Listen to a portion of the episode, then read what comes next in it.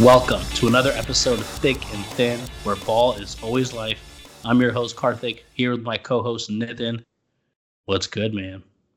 It's Tuesday night, but I'm nearly done with putting down a bottle of wine after uh, what we saw tonight. And this is two nights ahead of Jets Broncos. It was somehow even worse than what the Thursday night football matchup is going to be. His first presidential debate. I think anybody who's everybody was watching, uh, at least for some portion of time, and I don't know if you can describe it any other way but a abject and unadulterated train wreck.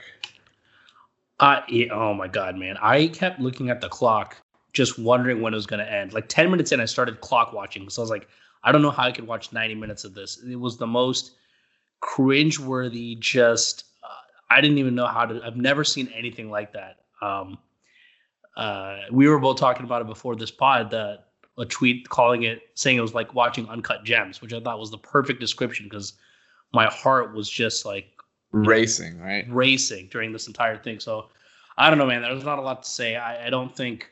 Um, I'm sure a bunch of undecided voters got the notification, you know, got the notice they needed to go one way or the other after tonight. I'm I'm glad we're able to do two more of these. Yeah, I, I don't know what's going to happen with the the rest of the debates. Part of me is like, do the candidates just decide not to do anymore, or do they come up with some kind of mic muting? Because you can't go on like this. Like the the rest of the debates cannot. I almost feel like um, the mute seems like the easiest answer. Like during the other person's two minutes or whatever, just like you can't speak, and therefore you know you can but the problem is the responses and like the like rebuttals are naturally going to bring some type of discussion as you know they typically should in a debate. The problem is I'm not sure that these candidates are like very comfortable with whatever guardrails they've already agreed to. So therefore, we have um, the absolute shit show that we saw tonight. And the funny thing is, like Chris Wallace was getting a lot of shit on Twitter. I I honestly don't know what he could have done differently. I think he like put up a valiant effort. It was just no he, I mean, you have to set the tone early. So at, at some point, he tried to wrangle them back in, and he, you know, very directly addressed the interrupting issue. But in the very beginning, he was letting them run roughshod all over him. Like that's the point where, as a moderator, you have to set the tone uh, yes, for the rest of the debate. That's true, but it maybe that's his naivety to even believe that there would be any type of like rule following or general, you know, sense of professionalism on display because there was absolutely none. Um, you know, and I'm not even putting it on Trump or or specifically. I think in both instances, like obviously Trump was doing most of the interrupting and whatnot, but it was it was painful. Uh, it was really really painful to watch, and I can like a lot of people are talking about it's like countries overseas watching the most powerful country in the free world, and it's like we're deciding the you know the seat of the U.S. government at stake and we got these two guys on stage just flubbing their way and yelling their way through 90 minutes of incoherence. Yeah, I think that's the biggest takeaway. Is that it was just embarrassment for us all uh, as a country, um, regardless of who you support. Uh, Unbelievable. It was bad look. We'll see what happens in the next two. I think either they don't do them or they like make some pretty drastic rule changes. Otherwise, they're not going to be they're going to be even less valuable than I think people already thought they were going to be uh, going into them. But yep. let's move to the topic of hand. We actually didn't record on Thursday. We heard about it from a couple very loyal listeners. We appreciate you recognizing the pod didn't go out on Friday. I want to tell you is my sort of like foresight that both series were going to be over over the weekend and we'd be able to do an NBA Finals preview. The reality is I just got lazy and I didn't feel like recording, but it did work out in our favor uh, because now we're recording this Tuesday night.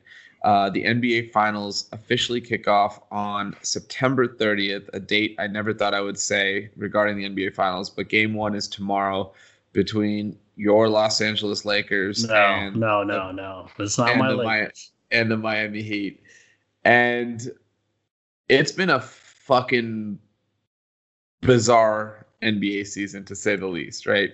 It feels like even two months ago, talking about all the, you know, we were having fun with like the different bubble logistics and how it felt yeah. like summer camp. And we were talking about like, you know, like you can't play doubles ping pong and all this bullshit. It ended up being very, very good basketball for the last, uh, you know, eight weeks. And ultimately, it feels like even longer since we started this journey, but we're finally at just two teams left. Um, I'm sure the players are dying to get out of the bubble, but they have one very important task to take care of beforehand. So let's start with this. Right off the bat, what are you thinking is is is sort of like let's start with the Lakers. So the Lakers and Heat are both 12 and 3 in the playoffs, right? But the Lakers disposed of um, the Blazers in five, the uh, Rockets in five, and then of course the Nuggets most recently in five. What do you think is going to be different about this matchup that they haven't faced before that you think is really going to change the way they play? Because they've been effectively mowing everyone down. At, you know, aside from a couple blips here and there, they've been pretty much taking out the competition. I mean, Miami has a real defensive identity. Uh, now, you know, the Blazers and Nuggets are not known for their defense, while um, you know the Nuggets they have you know some solid defenders. Houston has been playing great defense in the playoffs, but also they don't build their identity is not based on how they play defense. They're still right. an offensive driven team. Uh, Miami get you know they are long, they're switchable, um, and they've got kind of the perfect counters to AD and LeBron on paper. Uh, you know, you have Bam Adebayo, who Anthony Davis has not had to go against anyone of significant, um, kind of a significant defensive the, caliber. Yeah, defensive caliber. Uh, and then you have Jimmy Butler and Jae Crowder, and I, I saw stats since 2013. I think they've allowed the lowest effective field goal percentage for LeBron uh, out of all defenders in the league since then, um, or like second and third. So you know, these guys are guys who've been in the league, have guarded LeBron. Um, and besides those guys, you have Iguodala, who has locked up LeBron. And obviously, Iguodala's he's lost a step. He's not the same. It's not the same yeah. lateral quickness. But ultimately, it comes down to this team has the defensive tools to slow down the Lakers. Yeah. Um, and that's the biggest difference that the Lakers are going to face because so far they haven't had to deal with those kinds of uh, challenges um, on offense. Yeah, you know it's interesting. Like before we started the bubble, we were just like, are there going to be asterisks? Like, will this count? And the big question was always going to be like COVID, essentially, right? And they've done a fantastic job to sort of eliminate that. And I kind of think that whether you played this out in their actual home arenas or in the bubble, I feel very comfortable with these two teams representing the two conferences. You yep. know what I mean? Like, yes, you could argue that maybe the Heat aren't able to beat the Bucks and the Celtics back to back without home court advantage. But I don't think anything that you saw in those two series would indicate that Miami wasn't the better team. Um, yeah. And the Lakers have been the number one seed all year. They had like a four or five game lead going into the bubble, and their biggest threat, the Clippers, you know, flamed out in round two. So what the Lakers did would have 100% happened regardless of where they played. So in that sense, I'm just happy that the finals is really going to be representative of, I think, despite how crazy the season was, it's going to actually be a, a real champion and one that has no asterisk in any form. In fact, it probably gets like an additional, like, sort of, you know, medal or stick gold sticker for how much they've persevered through. I think the biggest thing that you you pointed on that I wanted to push on you is this. I don't disagree that LeBron has his sort of like counterparts of defenders that I think are going to give him as much trouble as LeBron can be given, they're going to give him trouble, right? You mentioned Butler, Iguodala, um, and Crowder in some very sparse cases. Maybe Derrick Jones gets some playing time, whatever. I think the bigger problem is going to be, be Bam because I don't think Bam can actually check AD like the whole game because if he picks up fouls early, it's over. Like they're not going to be able to sustain without Bam playing, you know, 40 plus minutes a game like unfortunately, like they don't actually have, you know, he averaged 37 minutes, 37 minutes so far in the playoffs. So he's capable of playing big minutes, but they don't really have dependable big men behind him. And yes, he's the perfect modern big, but the problem is the Lakers have three or four bigs that they play at any given time. And that's my concern for the Heat. Like if you if you think about where the Lakers have the edge, it's like who's going to guard Anthony Davis for the 35 to 40 minutes he's out there? Yes, Bam will do it in crunch time, but are you going to dust off Meyers Leonard? Are you going to try to guard him with Jae Crowder early on? Are you going to try to like play Kelly Olynyk, who's going to get put in the pick and roll torture chamber by LeBron if he's out on the floor. So what's the strategy to really guarding AD for the full game, not just for the closing 4 minutes of each half where Bam can then take that responsibility? Yeah, I mean the dirty secret about Miami is they've got a lot of weak points. As good as they are defensively, they've got a lot of weak points. And like you said, Kelly Olynyk, uh, Duncan Robinson, even Tyler Herro, who's played pretty well defensively. You know what the Lakers are going to do, and what LeBron loves to do uh, more than any other player, especially in the finals. Switches. Pick and roll switches. He's hunting for matchups. He's yeah. literally hunting these guys out. And so um, in the Le- in the non LeBron minutes, sure, the Heat can play uh, whoever they want, but it'll be interesting because Spoelstra can't have too many of these guys out there. Now, to the point about playing big and small, the Lakers need to play big to uh, enforce to. their will. Yeah. Um, Miami wants to play small because, like you said, they outside of Bam, they don't have any real bigs they can put out there. Uh, Haslem is is not he's on the roster, but he's he's not in no shape to play. You're putting out Olynyk, um, and the interesting thing I want to see is that Miami, if they choose to play that zone, they play which, the two three. I think they will. Which they will, but then if the Lakers play a two big lineup, what's happened, you know, in the past is AD is going to, you know, set up in that high post area. If Bam comes out and they're playing another big, it's going to be Lob City all day. And the Lakers yeah. did this in the regular season quite a bit. Yeah. Um, and so the Lakers want to play that two big lineup so they can counter that zone because now you have to force Bam to pick yeah. step up on AD or drop back. And if you step drop back, AD is going to just live at the free throw line. So yeah. Uh, or or if LeBron is in there, he's going to make every oh, right oh, play yeah. from there. So exactly, he's just going to get in there and then kick it out. here's the so. here's the dilemma that the that the Heat face, right? Because if you play that two three zone, Boston couldn't really exploit this because Jayson Tatum, while he be- is becoming a very good playmaker, I think even in Game Six he had 11 assists. He's still not consistent quarter to quarter. We saw that with a lot of spots where he just would disappear. And I think ultimately, if he needs to go work on something, it's his offseason is how to get points when your shot's not falling, how to continue to be aggressive. But putting that aside for a second, I think LeBron and AD are going to continue to exploit that matchup. But what the zone allows them to do is collapse a little bit more on AD without throwing a full double team on him where it leaves wide open shooters around the court. Because you can't, okay, so like the starting lineup for the Heat is Bam, Jimmy, Jae, here, uh, Duncan Robinson, and uh, Goran Dragic, right? In that lineup, you have to assume Bam starts on their center. So let's say Dwight or or uh, JaVale. Let's say let's say Dwight gets a start.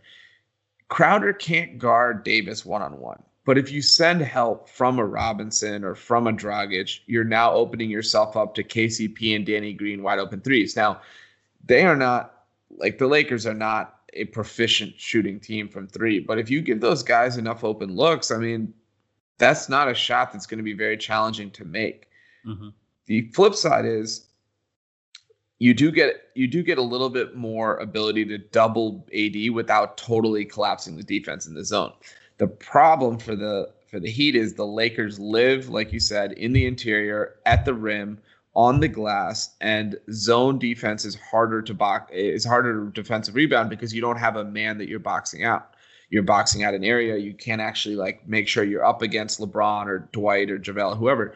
So i do worry that that zone's going to give up a lot of rebounds. Boston couldn't really exploit it because they have one credible big man um, and Adebayo is fast enough to get back on Tice, but in this series, it's going to be a huge concern because you're going to have Dwight taking, you know, runs to the rim, and then he gets rebounds. And I think they have a like when I come back and try to play the series out, I think LeBron is not the concern, and it's actually AD. And one thing I think is worthwhile to discuss, and I'm going to take this in a different direction here, is people are talking about is Anthony Davis LeBron's best teammate ever, right? Mm-hmm. This iteration of Davis, I think, is absolutely his best teammate ever because I'll say this is why.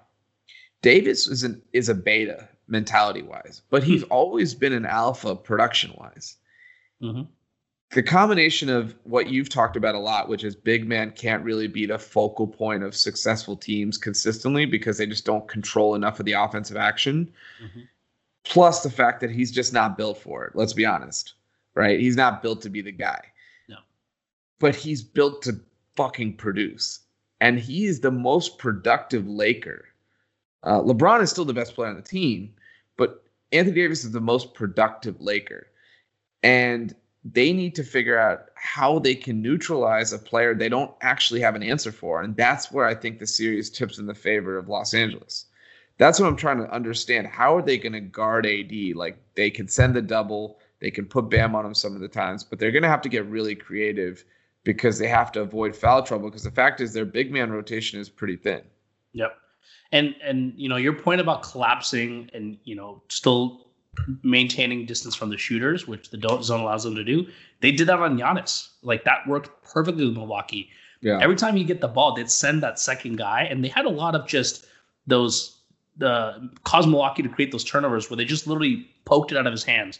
Mm-hmm. Um, now, but the and obviously Milwaukee's a great shooting team, but they were able to close out on those shooters when Giannis did want to kick it out. Now, like you said, the difference is in Milwaukee's case, you have Brook Lopez, another big, but he'd be oftentimes camping out behind three or playing a little bit further out.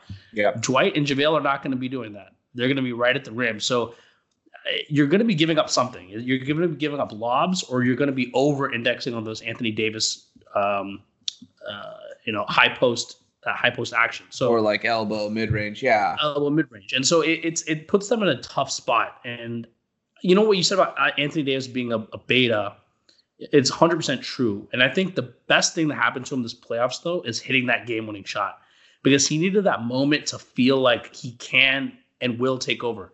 LeBron had Kyrie and Wade, who were alphas. Yeah. And sometimes they clash because of that, but they always had that mentality. I don't think yeah. Anthony Davis has shown that until literally that, you know, in the playoffs and then with that, the culmination of being that game where he hit the game winner. And LeBron's going to need him to step up like that because he's the guy who's going to be like the kind of cheat code for the Lakers in this series. Yeah, I, I think I think it's it's very reminiscent. I mean, they haven't spent nearly the amount of time that Jordan and Pippen spent together, but it's very reminiscent of like Pippen's early career kind of marred by things like the migraine and things where it's like, are we questioning his toughness? Are we questioning his mentality? Never questioning the talent. And the same thing is true with Anthony Davis. Never ever question the talent. Now, Anthony Davis is probably higher up in the hierarchy of current NBA players than Pippen was at that time. But it's a similar idea where it's like, I need this guy to lock in and think he's a dog for me to, to be able to team up and win a championship with him. Mm-hmm. And it started back in the preseason, honestly, when like LeBron was building up the AD MVP campaign when he was like trying to give him the number when he realized that like this dude needs to be infused with the confidence that I have as LeBron for him to actually un- unlock his true potential. Now yep. you saw it where he finished what is it second or third in the defensive player of the year. He's first team all NBA. He's done those kind of things before though, but he's never had the moment in the playoffs like you said. He's won one playoff series in his whole career before this year. Um, and I think that matters because look, we see this time and time again. Paul George is a perfect example. There's a different league happening in the playoffs than there is in the regular season. Like it's made up of different types of dudes. Like I'll give you a classic example. Like Jimmy Butler, we've always had him somewhere in the top 15 of players, right? You know, over the last several years. But when questions start to arise, oh, he can't shoot anymore. Oh, he's not a good teammate. But like anybody you talk to is like this is a guy you want in the playoffs. And the reason there's such a distinction is because there's like a different mentality you have to have. I think the same is we are finding out to be true about a guy like jamal murray who's kind of built for that moment who's not afraid. And i think anthony davis probably is just so naturally talented he walks into a 30 and 10 when he wakes up. Yep. but he wasn't like activated in the way that he has been in this in this run. And specifically i think in the nuggets series. Mm-hmm uh, it actually started in the Rocket series because he was fucking menace in the Rocket series defensively, and this is where he like tapped into all the offensive gifts that he have. Like I think it was game four after they were up. You know, they lost game three. They won game two on his game winner. In game four, he started off like six of six or something like that, like right yeah. off the bat, set the tone.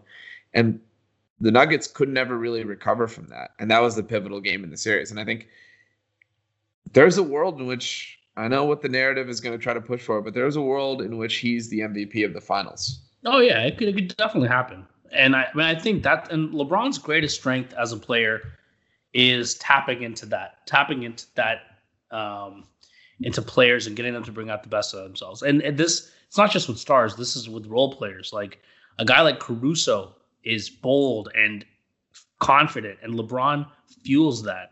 Uh, mm-hmm. He did this with Dellavedova in Cleveland. He did this with Chalmers in Miami. Like he pushes these guys, and these guys are fearless. And that's not it's not a, just a coincidence that these kinds of guys are always on LeBron's teams.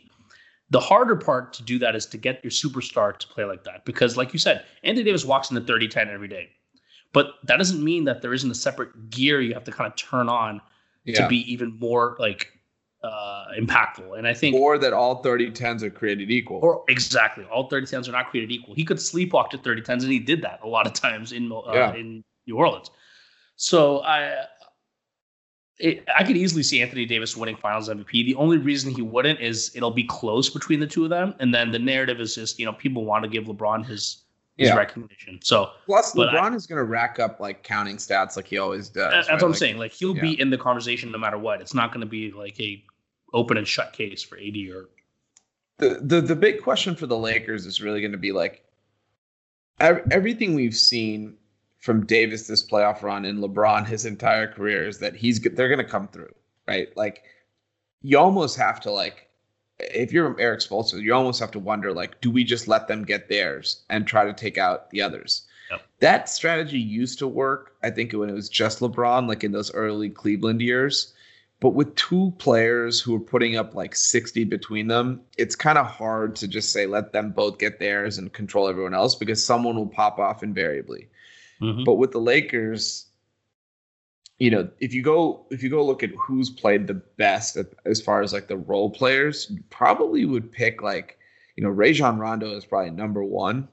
Um, and then you probably pick like KCP as number two. Yeah. And those two players uh, have had a lot of warts, uh, to put it kindly, in recent years, even this season. So the question becomes like, at what point does it go for them, right? A couple weeks ago, I talked about Jae Crowder and how I was worried about the green light that he had because he's not that good of a shooter, and he went ice cold after that. They were able to still get by because other guys picked it up, whatever. And Jae Crowder, like you were saying, is not playing such a pivotal role that it was going to swing yeah. series or games. But Rondo and Pope and, and Caldwell Pope and Green and and and Markieff Morris could swing the series yep. because they're going to at least uh, one of two of them are going to win one or two games on their own or lose it. Yeah, and I think that's the big concern, or at least like that's what I would worry about if I'm Vogel. How do I put those guys in a position to succeed? Because I know my stars are going to get theirs and I know that they're going to come out to play and like, is it open threes? Is it running some like uh, dribble handoffs? Is it running some flare screens? Like, what's the way that I can get them good looks early on so they can start feeling comfortable? Um, because as much experience as LeBron has, and even Danny Green has, the rest of these guys, this is uncharted territory. Yep. Uh, much like many of the players on the Heat. So it's not just because you put the Lakers jersey on, you get all of the like history of their franchise. a yeah. lot of these guys haven't done shit before, and I think you know, s- similar to Miami, you have that experience gap that I think is you know always rears its head in the finals. Yeah, and uh, a lot of the role, like you know, the Lakers have done a good job mitigating the the fact that all their role players suck or not suck, but um, they haven't had to rely on any of them step up, yeah. right? We always ask, oh, who's the third guy? Who's the third guy? It hasn't really mattered because LeBron and AD have been that good. Um, I think the challenge they're going to face is Rondo has been really good, but Rondo in so in the non-LeBron minutes now with Rondo running pick and roll, it's not going to work as well against the Heat. It just they were isn't. scoring in an absurd clip. Um, yeah. In Rondo pick and rolls against the Nuggets, like they're gonna have a hard best. time. Yeah, I agree. And then without without LeBron on the floor, when they were winning a lot of those minutes without LeBron on the floor. Right, LeBron was getting some good stretches of rest, and they the Lakers weren't losing too much. Um, I don't think that's going to be the case with Miami, I think LeBron's going to have to actually play significant minutes in the series because that's when the warts really start to show themselves. Yeah. Um, when it's the lineup is Rondo, Caruso, KCP, maybe AD, and and a big like, uh, it's going to be very hard for them to generate offense. So I'm interested to see how he plays. And I think you know KCP and these guys. The the biggest worry is that, like you said, none of them have been in this moment. The, the Heat have guys who are like top down, and look, you have Herro and Duncan Robinson, but outside of that, like Dragic is he's been amazing for them down the stretch, especially. Like everyone talks about Jimmy like getting buckets down the stretch. Yeah. Dragic has been that go-to scorer for them as well, and um, they've got some a lot of, the, guys. Some of the threes he's been hitting yeah, are just like what the fuck, like step back pull ups, like he's James Harden, like it's crazy. yeah. You forget how good he. I mean, he's always been a great player, but I think he he's always been slightly forgotten. Mhm. Um, so I don't know. Like the Heat have a, full, a roster full of those guys who are not afraid, and then you have Kuzma, who's been up and down. You Yeah. have uh, Caruso, who he tailed off a little bit offensively in the last series, even though he plays solid defense. You have Jr. and Dion, who probably won't see the floor, um, and you have Rondo. Like, am I missing someone? Danny Green, who's looked just. Some of his shots just brick so badly that I have no confidence in him hitting a shot. So it'll be interesting. They need to But get they- more production out of some of these guys. the encouraging thing is like the Lakers were never a juggernaut offensively. Like this team was Yeah. built on They defense. make their finished, bones on defense. Yeah, they finished 11th in the league in offense, third in defense. In the bubble, uh, specifically in the playoffs, they've actually been second in offensive rating, scoring 115 points per 100 possessions. And first place is the Jazz, who were playing the Nuggets in that absolutely Yeah. bonkers series. So, Uh, by all intents and purposes, like the Lakers have actually played pretty well offensively. Now, the flip side is Miami is is the the best defensive team that they've played. But you know, Miami during the regular season was a middling defensive team. They give up a ton of points in the restricted area, even though they have a lot of good individual defenders between Butler and Crowder and Bam and Iggy. They didn't necessarily put together a cohesive team defense. Even in the bubble, you know, they're seventh in defense in uh, out of the 16 teams in the playoffs. And so I think while it's the best team uh, defensively uh, that I think the Lakers have played, it's not some type of over the top like you know Duncan era Spurs that they're going to try to run into. Um, And they're not, they're they're- also not good in transition, which right, the Lakers which the thrive Lakers thrive in transition. So how do you limit turnovers? I mean, Tyler Herro, for example, he's a young ball handler. As much as we love Hero, he's also a guy that's prone. I think last game he had five turnovers um, in in the closeout versus Boston. Those are all those are all points for for LeBron and co. Like once they're once on the break, it's done. Um, it's always been done. LeBron's always been probably the best transition player in NBA history uh, when you think about his speed, ball handling, and ability to finish at the rim. So I, guess the the big concern for me is like if you think about the Lakers humming along offensively despite this like hodgepodge role player crew, why do we expect that to change when we don't even think many guys outside of a couple have even played that particularly well? Um, Yeah. And the the other thing for the Lakers is as much as now offensively they have a tougher challenge. Look, defensively they had to go up against Lillard, they had to go up against Harden, they had to go up against uh, Jamal Murray, guys who you'd have to start trapping, you'd have to kind of shade coverage over. Do yes, Miami has Jimmy Butler as a superstar, but he's a pseudo superstar. He's not going to kill you in the way those guys would, where they're a threat to score from all over the floor. yeah. So in some ways, you know, as great as Miami is, they're a little bit more limited offensively than a lot of those other teams the Lakers have played, which um, kind of falls into their favor. So, so what I would argue is that because of LeBron's cerebral nature, you could say that having a ball dominant superstar who's not as good as him is actually a hindrance because you can neutralize that a little bit easier.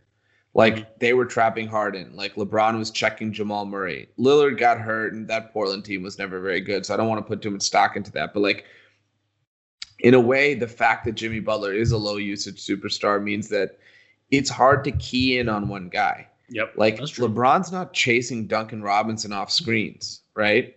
like he's not running around all the goddamn court trying to like keep keep a hold of Herro and Robinson and all the shooters that they have. So in fact, Robinson could pop off for five or six threes in a given game, and LeBron or AD can't really actually do anything about that. Yep. Yeah. So on one hand, the, the risk is that like, okay, well, if we can't count on points coming from somewhere, will it come from anywhere? That's Miami's issue. Because mm-hmm. they can't tell Jimmy go get his 30. He's not he's really not that kind of player. Um, maybe earlier in his career in Chicago, he was more consistent. Right now, it comes and goes. It depends on the free throws, things like that. His shot has sort of abandoned him a little bit, but like that's the question. It's like if LeBron, let's say Dragic is going off, and LeBron's like, okay, I'm going to guard Dragic.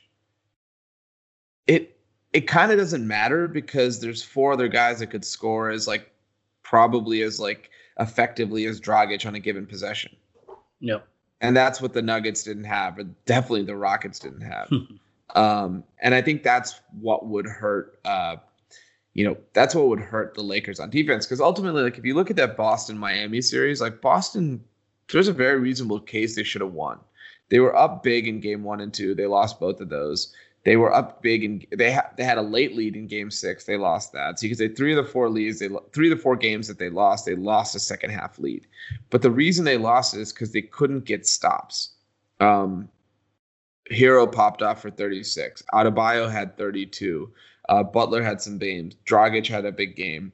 Um, Duncan Robinson, I think, hit six threes in a game. So like Iguodala hit five threes in a game. So uh, the the problem is you don't know who it's coming from, but the, the the the positive is like it's harder to game plan for that. Yeah, you're right, and they're going to put more pressure on. I mean, the Lakers first of all are very good at rotating defensively, very good. But every good defensive team at some point breaks. If you pass it up, uh, the ball enough, and swing it around, every good defensive team at some point will break. Yeah. But you know the Nuggets, the Rockets, the uh, Blazers all get into ball stopping mode towards the end of games. The Heat don't do that as much. Yes, they they have closers, but they're always moving the ball around. And like you saw mm-hmm. that in the game against Boston too, when they were down 96 90 um, they were getting good look after good look. They got stops on the defensive end, and then they were just kept getting good looks that they were sinking on offense. Um, and Bam was also just you know going to town. So I agree. It is a unique uh, challenge for the Lakers defensively. It makes it even harder given that they don't have one guy you can key in on. Yeah. Um, and you're kind of spread out. And like LeBron and AD are great defensively, but how about the rest of that roster? Individually, they're not a lot of great defenders, and so I, you can you can put a little pressure on them. I do feel that Bam is going to be neutralized a little bit more than what we saw. Like right now in the playoffs, he's he's putting up absurd numbers. Like he's averaging 19, 11 and 5. He's shooting 57% from the field. Like he's starting to like there's been a lot of superstar talk. Let's just say that. There's been a lot of like top 10 in the NBA mm-hmm. talk. Um mm-hmm. I don't know if I'm ready to to go to that extent. Um, but he was the best player in that series. And if you remember, we were debating between Jimmy and Jayson Tatum, and I was like trying to build a Jayson Tatum statue like in my living room at the time. And Bam ended up being such a dominant two way force. But what concerns me is like he's not a threat from three, right? So he's not really bringing the center defender out to the three point line to create driving lanes. Um, at the same time, he's an excellent passer, so I think he he should be able to find the holes. But like you said, the Lakers are such a good um, switching, but also just like chasing team. Chasing, yeah. Uh, they have super long arms. They're in passing lanes. They get they force the a bunch recovery, of turnovers. The recovery, yeah, the recovery time is awesome, and a lot of that is frankly effort, um, which is, you know, in a way, what's so frustrating when teams don't do it well. Uh, Miami is the same way. They're just unbelievably fast on defense. But I wonder if Bam's going to find the holes in the Lakers defense the way he did in the Boston defense because I don't actually think that that's yeah. likely. And, and when he does go one on one, he's going to have to be guarded by AD or Dwight, two, you know, defensive player of the year type uh, candidates. And I know Dwight's not peak Dwight anymore, but he's still a good face up in the post yeah. defender. I mean, let, us not forget the Lakers beat Jokic. They solved Jokic by the end of that series. Jokic yeah. was he couldn't do anything. He wasn't productive. Yeah. Um, and a lot of that was Dwight as well, especially when Right. they started Dwight in game five. Yeah. Um, you know, he frustrated Jokic quite a bit. Jokic got into early foul trouble. So it's going to be a similar challenge for Bam. It's the open looks are not going to be there. no. He's got to watch out getting into foul trouble because that's what really hurt the Nuggets. yes. Um, so yeah, I don't think Bam, as great as he is and as great as he's been, he's not going to unlock this defense by any means. But yeah. um, but he, I think he will be the best defender AD is going to play against, which I think that'll Yeah. be the interesting thing to watch. And he's not a better offensive player than Jokic. Um, but what he is that Jokic isn't is he's a little bit more athletic, and I think he's a little bit. He's got, and this isn't going to be measurable, but I do think he's got a little bit more of like that mean streak and like sort of like the, you know, like I don't think he's going to get punked the way Jokic kind of got punked a little bit Yeah. by Dwight. Yeah. Um, and you know he doesn't have the frame of a Howard or an Anthony Davis even, but I do think that like you know they're going to go small. They're going to try to run as well, and I think they're going to shoot a ton of threes. Like this was the best shooting team in the league, basically. I think they finished first or second in three point percentage, first or second in free throw percentage. Uh, the Lakers, when Dwight's on the floor, I was listening to Zach Lowe's podcast. He was talking about how when Dwight's on the floor, they foul a lot because he fouls a lot. Um, if they can get into the penalty early and Jimmy starts attacking, getting to the line, because while he's not a traditional ISO scorer in the mold of a Durant or a Kawhi, where he does put a lot of pressure on you is getting foul calls Yep. and getting to the line 10 to 12 times a game. And that's going to have to be the recipe. Uh, you know, in, in the playoffs so far, he's gone 9.2 times a game to the line. He's got to be up in 10 to 12 range. Um, if LeBron's guarding him, maybe they don't give him that many, but that's got to be the, the mission for him. Like, let's get easy points. Let's find a way to convert because they also, like I said, are locked knocked down from from the free throw line. Um, I think the point you were talking about earlier, where LeBron's hunting matchups, there's always going to be someone on the floor that LeBron can hunt because Yep. one of Robinson, Dragic, or Herro will be playing the whole game. Yep. And how do they fight through those switches? Do they go under the pick? Do they do they give it a shot for Herro and just try to double or send help? That'll be the key. Um, Mhm. And then if they do send help, what do those corner three point shooters do? Because LeBron's going to try to find those guys every time. Um, LeBron's also notorious for going after uh, Kelly Olynyk. Um, they can't. a lot of him. people, a lot of people. Well, I know they probably won't play him, but a lot of people think it has to do with the, the Cleveland, uh, Kevin Love. Boston series of Kevin Love and that dirty play. And ever since then, every time they play, he goes straight at Olynyk every single time he's on the floor. And I didn't think Olynyk was going to play anyway, but it'd just be funny to see um, if he does how Well, that plays out. It it is interesting though because he is their backup big. Um, they basically stopped playing Meyers Leonard. He's only played one game in the playoffs. Um, and Olynyk offers some shooting that they don't get necessarily from like Leonard's a decent three point shooter, but they don't like necessarily. I mean, he hasn't played. Like he's literally been sitting in the garage. And with Bam, Butler, or Iguodala on the floor, those are already three non-shooters. Um, so I, I I do wonder what they're going to do with that second big. Um, and, and separately, I think one of the most fascinating thing about things about these heat about this Heat team is how often, if ever, have we seen a team that basically changed their rotation such that forty percent of their primary starters from the regular season just don't even play in the playoffs? Yeah. you know, Meyers Leonard and Kendrick Nunn started a majority of the games this season, and they're not even in the rotation. Yeah. Nunn has looked terrible anytime he's on the floor, and then Leonard hasn't even really played. Um, I wonder I if they go do they Leonard out, over they dust Olynyk. off Solomon Hill for some more minutes? No. I don't think Solomon Hill even knows that the finals is starting tomorrow. I honestly, I don't know that you can play Olynyk because I don't think his three point shooting is going to be worth unless you just play him specifically when LeBron's not on the floor, um, and have him guard. I guess Javale. Like if Javale gets some run, I like I wouldn't do anything more than spot duty. I And the good thing is Miami hasn't played a ton of games. Uh, this isn't like Denver, Yeah, who's gone like set. They both played 15 games, so they should be relatively fresh. Yeah, that's true. I, I do want to talk about LeBron uh, a little bit now. Yeah. I, you know, watching that Denver and Nugget series, and obviously as LeBron stand, I watch him like a hawk uh, whenever he's on the floor, and his he started to kind of falter down the stretch in many of those, uh, at least some of the early games in that Denver series, where yeah. he lacked the burst, he lacked the touch on his jump shot. He was shooting a lot of shots short, and he had this turnover issue. He was turning it over a ton uh, near the end of games, and I started to wonder if the fatigue was getting to him, if the age was creeping up.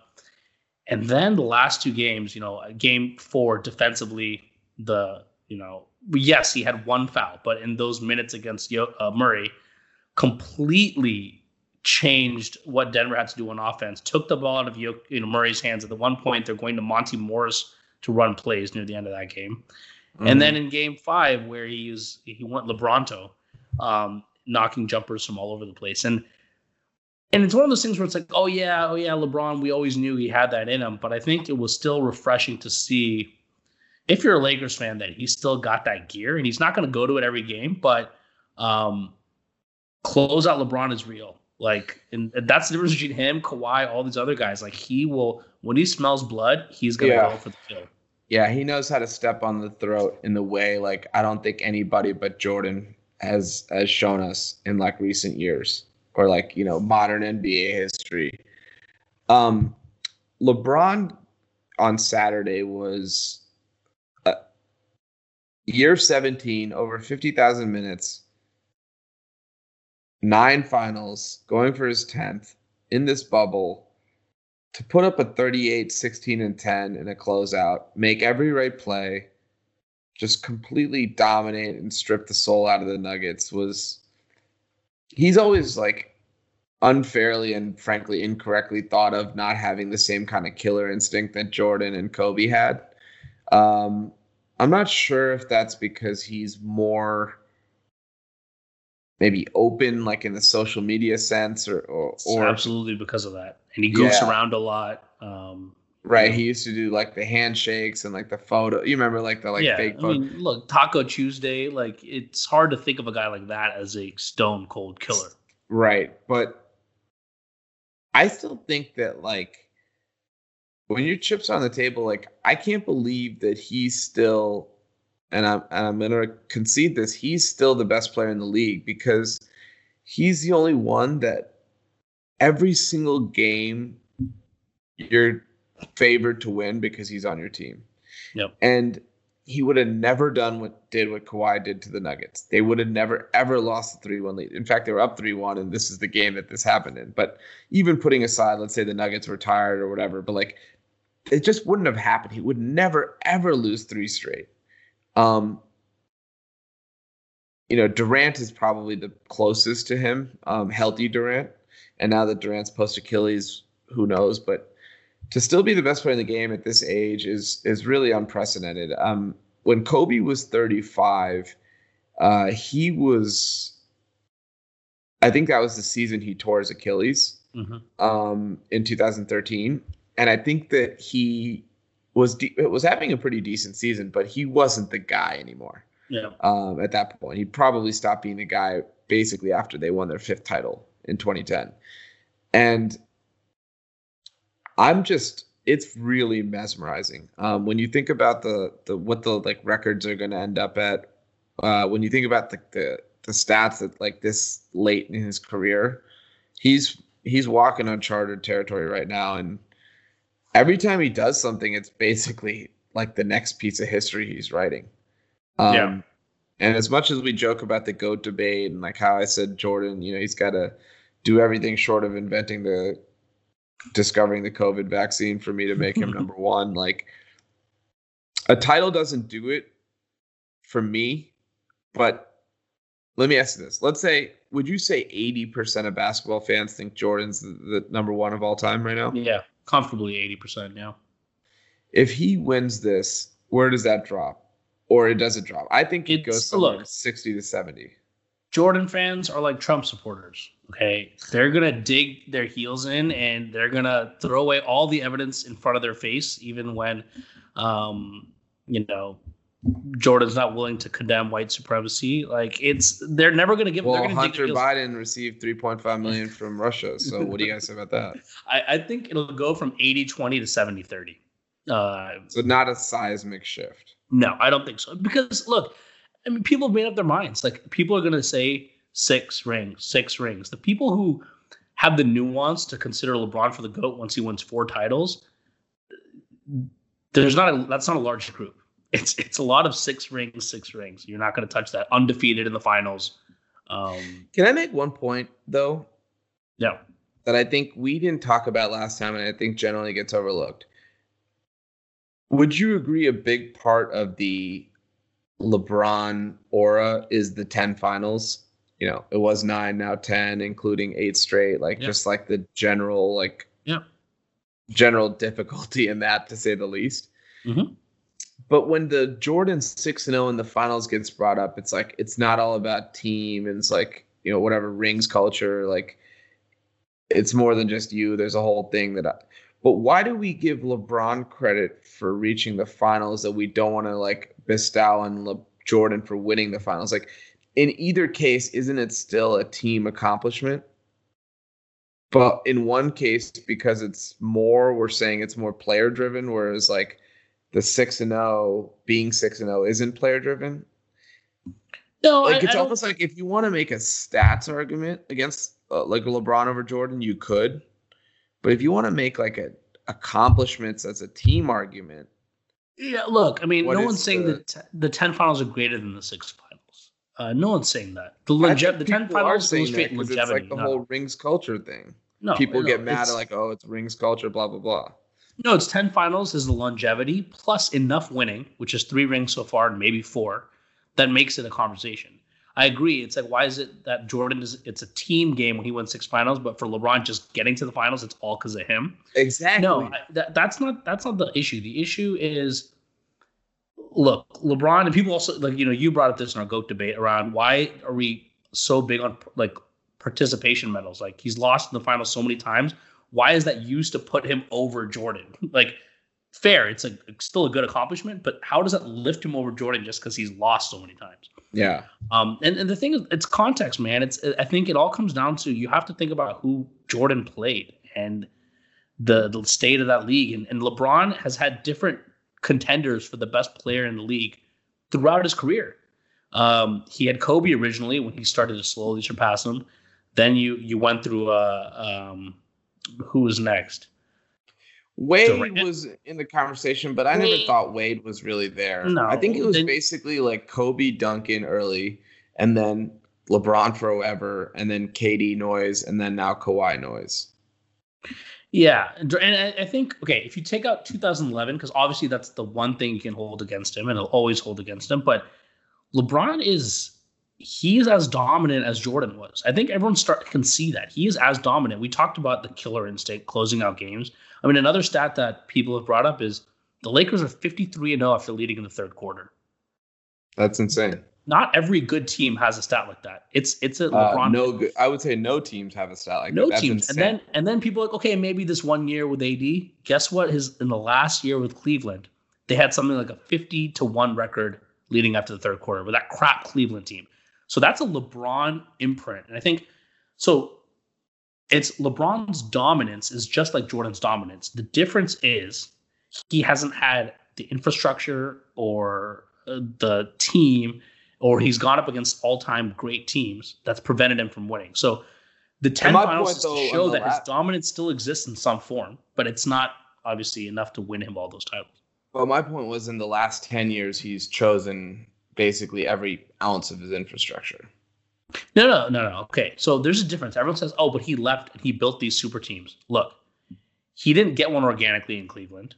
That's So fine. have- I actually don't so, fault yeah. him for leaving. So you have to go to wait on this shit management to like Yeah, hook. yeah. so I'm fine He with him to- leaving. He went to the Miami Heat. They had a great team.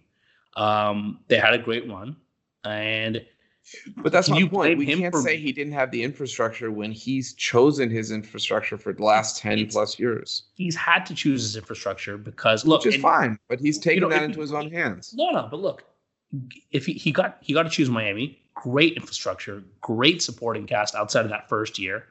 Um, but Wade's knees broke down.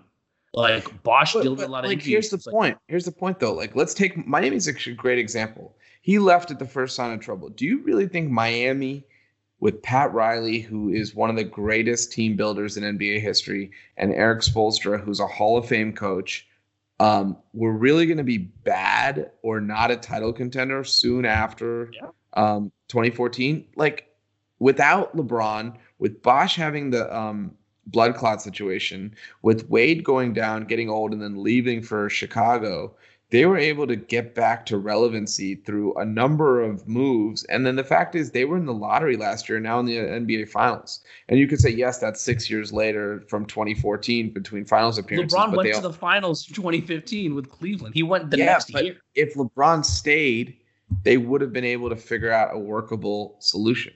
LeBron, like you said, elevates you to a floor of 50, 50 to 55 wins and a t- chance at the title. Do you look, think that 2015, like if you go look at 2015 and like the murderers row that that Cavs team went through, knocked off the Heat, with the healthy Bosh, a sort of role player Wade and prime LeBron, they would have made the finals for sure in 2015. No, no question about it. Well, they wouldn't and have won it, and and look, they, that, that they Cavs team could anyway. have won it. I mean, the Cavs team could have won it if Kyrie was healthy. Like, I mean, I they, mean, they went to six. Look, the a lot of the losses for LeBron, it's luck, man. It's bad luck. It's bad luck. It's going up against all-time great teams. Like they were one and one with that Warriors team. I'm not saying it's not luck. I'm saying that like I think or I don't think it's luck. Let me say that. I'm not saying it's not um it's not that he played poorly a lot because he hasn't. All I'm saying is that like if he had trusted Pat Riley and trusted Erik Spoelstra, who are clearly like two of the greats in the game in terms of like building the sound infrastructure that we just talked about. He didn't need to keep changing. In fact, he had the infrastructure there. He, I, I, I wholly support him for leaving the dumpster he, fire in Cleveland yeah. from 2003 to 2010. They did not do a good job in any situation, given how early in his career he was ready to win they did not do a good job surrounding him with players who could really elevate him. Um, there's some revisionist history going on about the 2007 Cavs and how they were better defensively and all this stuff yeah, than they. I mean, it's but I, but I think... my point is, I agree with that. But in Miami, and I think that's why this finals is actually very personal to both Pat Riley and and LeBron because of the press conference after you know LeBron was essentially at the yeah. door. I think there is an animosity of like, look, if you had stayed, we would have made this thing work. I've never not made something work. Pat Riley's been successful in every stop in his NBA career.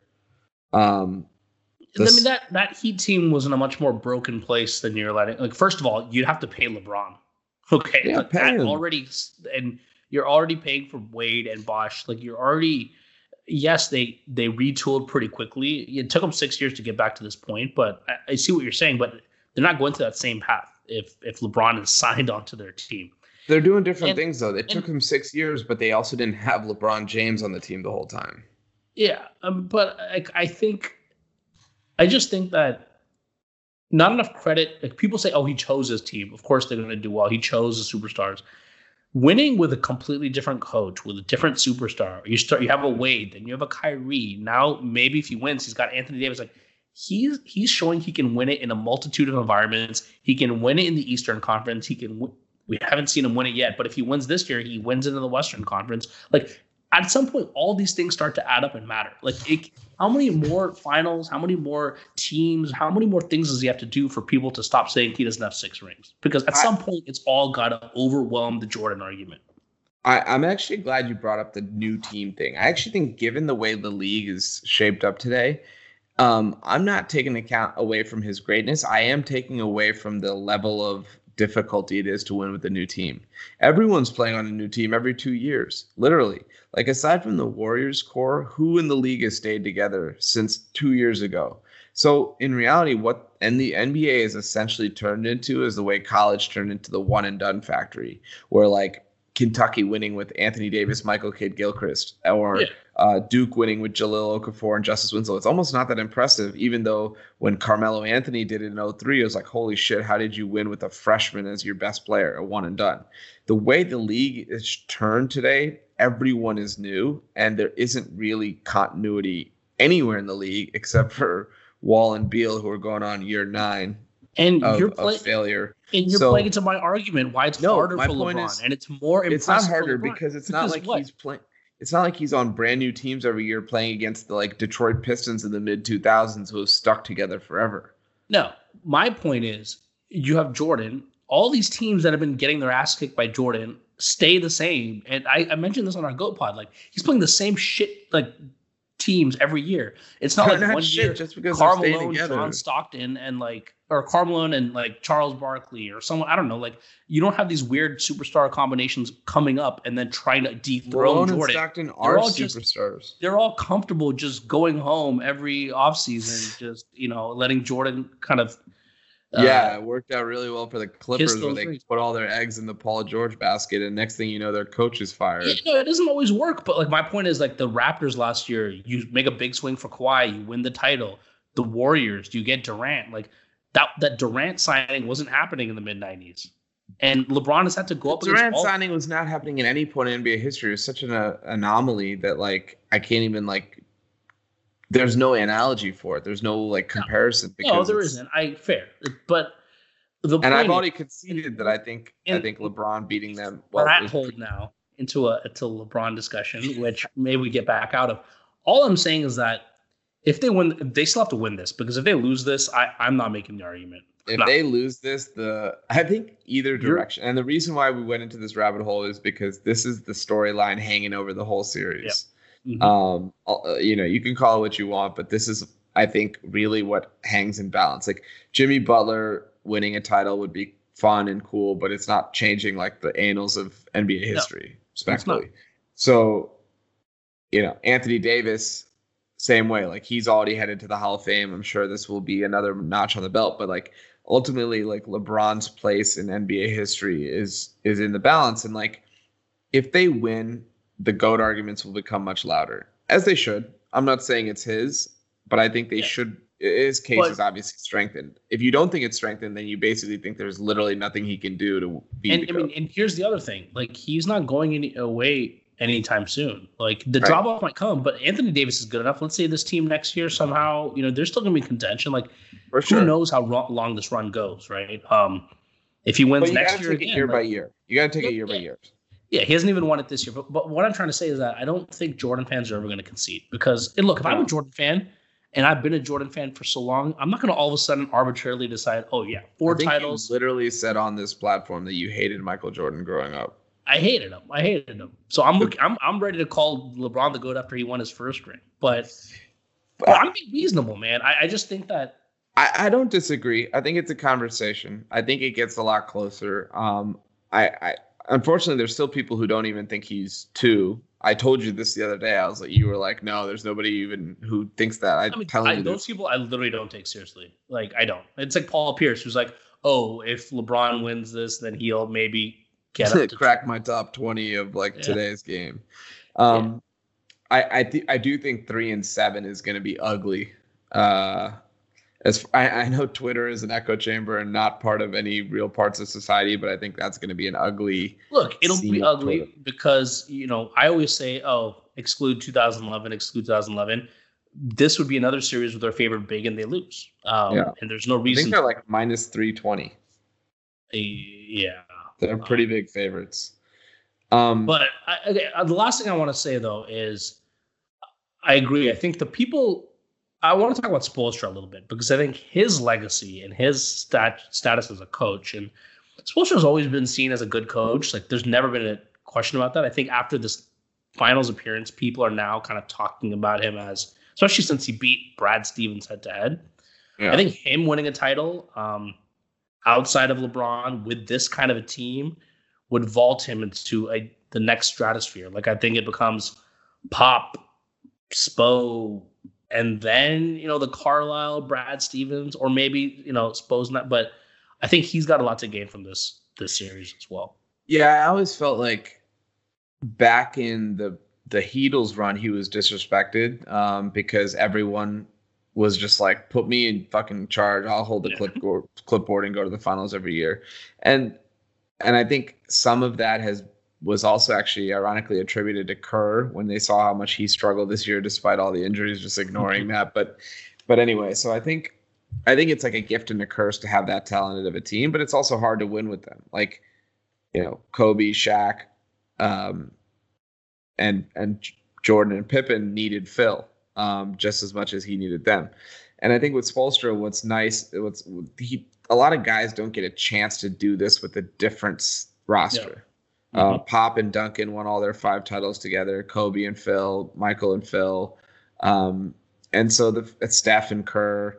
Uh, so the fact that he there he's actually able to have a real shot at this and has shown like brilliance throughout. Like I said, he's totally changed his rotations, um, mm-hmm. which is very uncommon and and also not not to mention uncommon like coaches play so damn conservatively now that like you don't want to mess up the balance mm-hmm. and trusting your team to play a different style on the fly is this is what we talk about when we talk about adjustments that someone like Budenholzer who can ring up 60 wins every year just can't make or doesn't choose to make. Yeah. Or um, even Doc Rivers who's known for being a player coach, a championship winning coach and he's He's, he's not still playing Lou Williams 30 long. minutes a night. Yeah. He's playing Lou Williams. Yeah, exactly. He's not making those adjustments.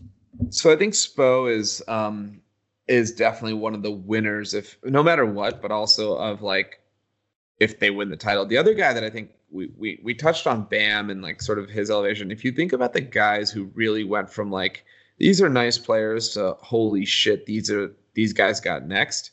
I think two players that stood out in the bubble were Jamal Murray and Bam. Mm-hmm. Um, I think Jayson Tatum was kind of already anointed. Yep. Uh, and I think obviously Jimmy Butler, like I said earlier, was pretty consistently a top 15 player in most people's lists since like, you know, mid 2000, 2010s. So Bam has a chance to really change the way we think about big men and building around big men and the kind of big men. Like a lot of people have made the comparison to Draymond like earlier this year, and it seemed a little like off kilter in a way because Draymond's so unique. But. Bam does a lot of the same things, but in a way he's actually more explosive offensively because he's just he's a better shooter. And he's bigger. He's bigger. He's more like, athletic. Like, height-wise, yeah. Yeah, and like he's like a Draymond 2.0 on steroids, basically. And now you have to think like, okay, yes, maybe we don't build around a guy like an Embiid who's like a traditional low post player, or like um, some of these other guys that you think about, like uh, DeAndre Ayton, example maybe you look for these versatile one through five switch type bigs. Of course, they're hard to find, but that really unlocks the defense, just like Draymond did for the Warriors. So I think those two guys, and if you know, of course, Jimmy is is like legacies in the balance, but um, I I do think there's a lot of interesting storylines, but like the LeBron, like LeBron is he's a shadow in the league, right? Like he's gonna dominate everything about this this series. And I think people are gonna. I mean, when this run stops of LeBron being in the finals, people are gonna miss it. Like I see a lot of talk about or complaints on Twitter, the Twitter sphere, like, oh, it's about LeBron again, and everything's about LeBron, and like, how come they're not talking about enough about the Heat? What the hell do you think they did with Jordan in the '90s? Like everything was geared towards Jordan, and you don't realize how much you miss it until it's gone. Yeah. Because there's a big vacuum left, and you know, if we watch the Nuggets and and Heat this series, like what? Yeah, how much more? How much can you talk about Jamal Murray and Jokic? Like, it's a great story, but out without the context of, um, yeah, I don't know, having a LeBron in the finals or some some larger storyline that really matters. Um, it's not as fun. So I I'm gonna enjoy it, man. Like I'm not I'm not rooting for the Lakers. I'm actually I I'd like to see the Heat play well, but at the same time, I if LeBron I want LeBron to have another ring. So. Um, so what's your on that note? What's your prediction for the finals? I think it's Lakers in six. Now, I've, I'll, I've, tell you exactly how it happens. Okay. I think they actually win game one, even though they typically give up game one. Um, I think Spoelstra makes some adjustments. I think the big lineup kills the Miami game one. I think the Heat, the Lakers come back, win game two. Or sorry, Heat come back, win game two. Lakers win game three. Heat win game four. It's 2 2. A lot of talk around, oh no, can the Heat do this? LeBron goes in FU mode, closes the last two games, finals MVP. I mean, it's definitely possible. Like that seems like a very plausible outcome. It's hard to pick against the Lakers. It's even harder to think that the Heat could win in seven. You almost have to feel like they're going to win in six yeah. if they have to win. yes. And it's hard to beat LeBron four times out of six. um, when you don't have a transcendent player on the other side. Uh, the Warriors had two transcendent players. Um, the Spurs had two transcendent players, and and I think you can't even really bring in the Maverick series because it's not really part of who LeBron is today as a player and who the Lakers are as a team. Yeah. That being said, I'm just gonna you know zig when you zag. I'm gonna go Heat, and I'm gonna okay. go Heat in six. And I okay. think okay. what's gonna happen is shooting, as we know, is a very streaky thing in general. When you're when you're doing something well and it only happens 40% of the time, it's almost like hitting in baseball. If it only happens 30% of the time, like it could be very fluctuating. And in fact, it happens less than it, you know, more often doesn't happen than it does. And I don't think that the Heat shot very well against Boston. Um, and I think you have a lot of guys who you could say Duncan Robinson or Tyler Herro or even Dragic are going to be scared of this moment, but I don't see that from this Heat team. I really don't. I don't see any fear from these guys. I know Iggy's going to have them ready. Um, it's a big moment, but it's not one of the things they always talk about the finals that makes it different than any other series is the press coverage, mm-hmm. the cameras, the like media. None of that's there. It's still the bubble. It's still the exact environment they've been winning. They can't tell how many millions of people are watching. For that, for them, it's the same thing. They got their family in the crowd and nobody else. They got their coaches and their teammates. And I think that environment has really favored Miami because they're able to lock in in a way that other teams weren't able to do. Um, and I think the limelight lessens when you don't actually feel it in your immediate periphery. And so I got Miami in six, finals MVP, Jimmy Buckets. Look, I like it. Bold prediction. Um, I was gonna go Duncan Robinson for finals MVP, but I, I couldn't do it. You, hey, if, if, they win, you could do victory laps around me. Um, a lot of people do say this team gives them an 0-4 Pistons vibe. Uh, That's popular analogy. Very yeah. popular analogy in comparison, and I, I, can see it. Right, a good team that doesn't have a you know. Okay, but the flip side is the 04 Lakers were a fucking disaster, and this Lakers team is playing like as well as it's played all season. Yeah, but I, I really like the point you brought up about the bubble because it really makes a difference where you have the press coverage and now the fans. It's a little different when it's in the finals, and now it's for these guys, it literally feels the exact same. And so I didn't think about it that way, but it I think that'll help the Heat a lot. Yeah, uh, they're not surrounded by like a million different reporters. They're still doing the same same Zoom interviews and whatever else. Yeah, so uh, it'll it'll be a good series, man. I think no matter what, I don't think it's gonna be the Heat aren't a team that's just gonna fold. That's the greatest part about them. Like, yeah, um, they won't go down easy. Like they're they're gonna go down fighting. So they can't. I'm excited. They can't spot uh, double digit leads to the Lakers though, the way they did early in that Celtic series, because the Lakers are harder to score on, and I think they need to make sure they're playing from the tip, playing well, getting good shots, uh, and locking in on defense and avoiding foul trouble. They can't get down like 19 to 8 you know 27 15 and try to keep like shooting their way back into it because it's going to be too hard over and over again to do so against the Lakers defense. So I agree. I agree. And then your point about game 7, they can't let it get to 7 because LeBron won't lose that. He just won't. Like um so it's if you win it in 6, what's the path to 6 look like? You have to you're not going to go up You have to win one. tomorrow. You, you got to win, win game 1. You got to start off with game 1 and then it's a matter of just going what three and one the rest of the way. it's still a tall order, but it's a tall order. Um, and, I, and, and I think three yeah, two. three and two. I think you got to win game one. You got to like set the tone, and, and you have to make sure that like you're you're sort of prepared for whatever counterpunch um, mm-hmm. that the Lakers throw you in game two if you lose that. Because when they lost game one to to Portland and to Houston, they came back and destroyed them in game two. So, um, all right. But before we go, last thoughts. Doc Rivers fired. Were you surprised? I said he should get. I think I, right after that series, I said I, I think they should look at it. But I'm not going to lie, I'm very surprised because you put together a team like that, you get a coach like Doc, and by all accounts, Kawhi wanted Doc.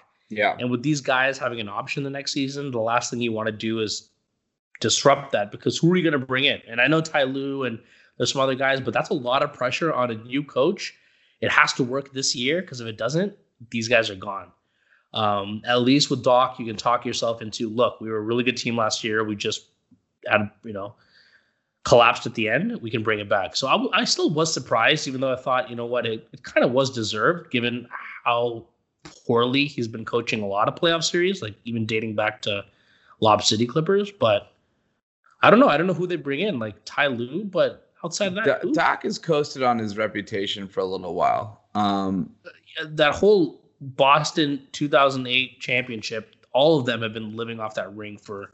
Yeah, I guess where I would land is is sort of the the stance you took, which is like I think they need a different coach. I'm very surprised that they fired a celebrity coach essentially. Yeah, from a celebrity team that was all kind of put together with the same like sort of understanding. And it, and frankly, I don't think they do this without Kawhi's either sign off or request or indifference. Because they yeah. can't risk it, him walking out the door next year. Yeah. And, and if mean, they do bring in Lou, he was an assistant coach. There's still some continuity. He's won a title with superstars. Like there's some credibility there you know eight years after the after uh, Doc did, so almost in a sense like more relevant to what they're thinking about, and it's it's championship or bust. Uh, just like the sweeter was, even though Paul George didn't say it, it was championship or bust. Next year is going to be even more pressure. Um, they better they better get it right, or they're in some deep trouble as a franchise with all of those picks going to Oklahoma City. I mean, they're screwed. This is it. So they they have to get a, they have to go after a big name. They can't bring a, a random guy, and, and that pool is limited at the end of the day. Like Tyler, like Jeff Van Gundy. Like at that point, you're digging. Like I like Jeff Van Gundy as a coach. You know, in New York, in Houston, but I don't know if he's he's ready to coach this team after being on the bench for so long. Yeah. So I don't know. Uh, the Jeff Van Gundy thing is uh, that's no dice for me. I, his name keeps getting floated around like every year for one to two premier jobs. Either yeah. it's just a smokescreen or he sucks in these interviews because he's never actually given any of the offers. So I'm not sure what's going on. Well, I don't know, man. I'm excited. Tomorrow's gonna be is gonna be a good game, um, and then we got game two on Friday. So I think by the weekend, you know, we're we're already gonna have some kind of semblance of what the series is gonna look like. But um, I'm, I still am upset about the finals court, and this is a gripe I've had the whole time with the bubble is the not getting the logos, the paint, the feel of like a home court, but it is what yeah. it is. I actually didn't mind it up until the finals because it probably is hard to change it so many times. But when you only have two teams left, and it's every other day. In fact, they have three arenas I think that they play games with. At, so why not just, just make one the Heat and one the like Lakers, and then you actually do create some yeah. type of fake home and away environment. Yeah, make one the home, and then the nicer locker room and that one goes to the that home team and that one. And, you know, kind of recreate the vibe somewhat. Like exactly. Exactly. No, oh, we'll um, see though. All right, so we'll see what happens. Like you said, I think Sunday is actually game three. So by the time we record next, we could have up to three or four games played, depending on when we get back on the horn. So this was fun. I hope everyone enjoys the finals. There's so many sports going on right now. We were just talking about it right before we recorded. NFL is in full swing. NHL just finished. Baseball playoffs started today. Um, the debates, which I'm counting as a sport. Um, so WNBA finals uh, started tonight or start soon, I think. Um, so it's all coming up in September. So we and October. So we will uh, see what happens. Keep it keep an eye on some of these storylines, and and um, I can't wait. So for all those out there, please rate, review, subscribe to Thick and Thin. Please email us at thickandthinhoops at gmail.com, and we will talk to you next week.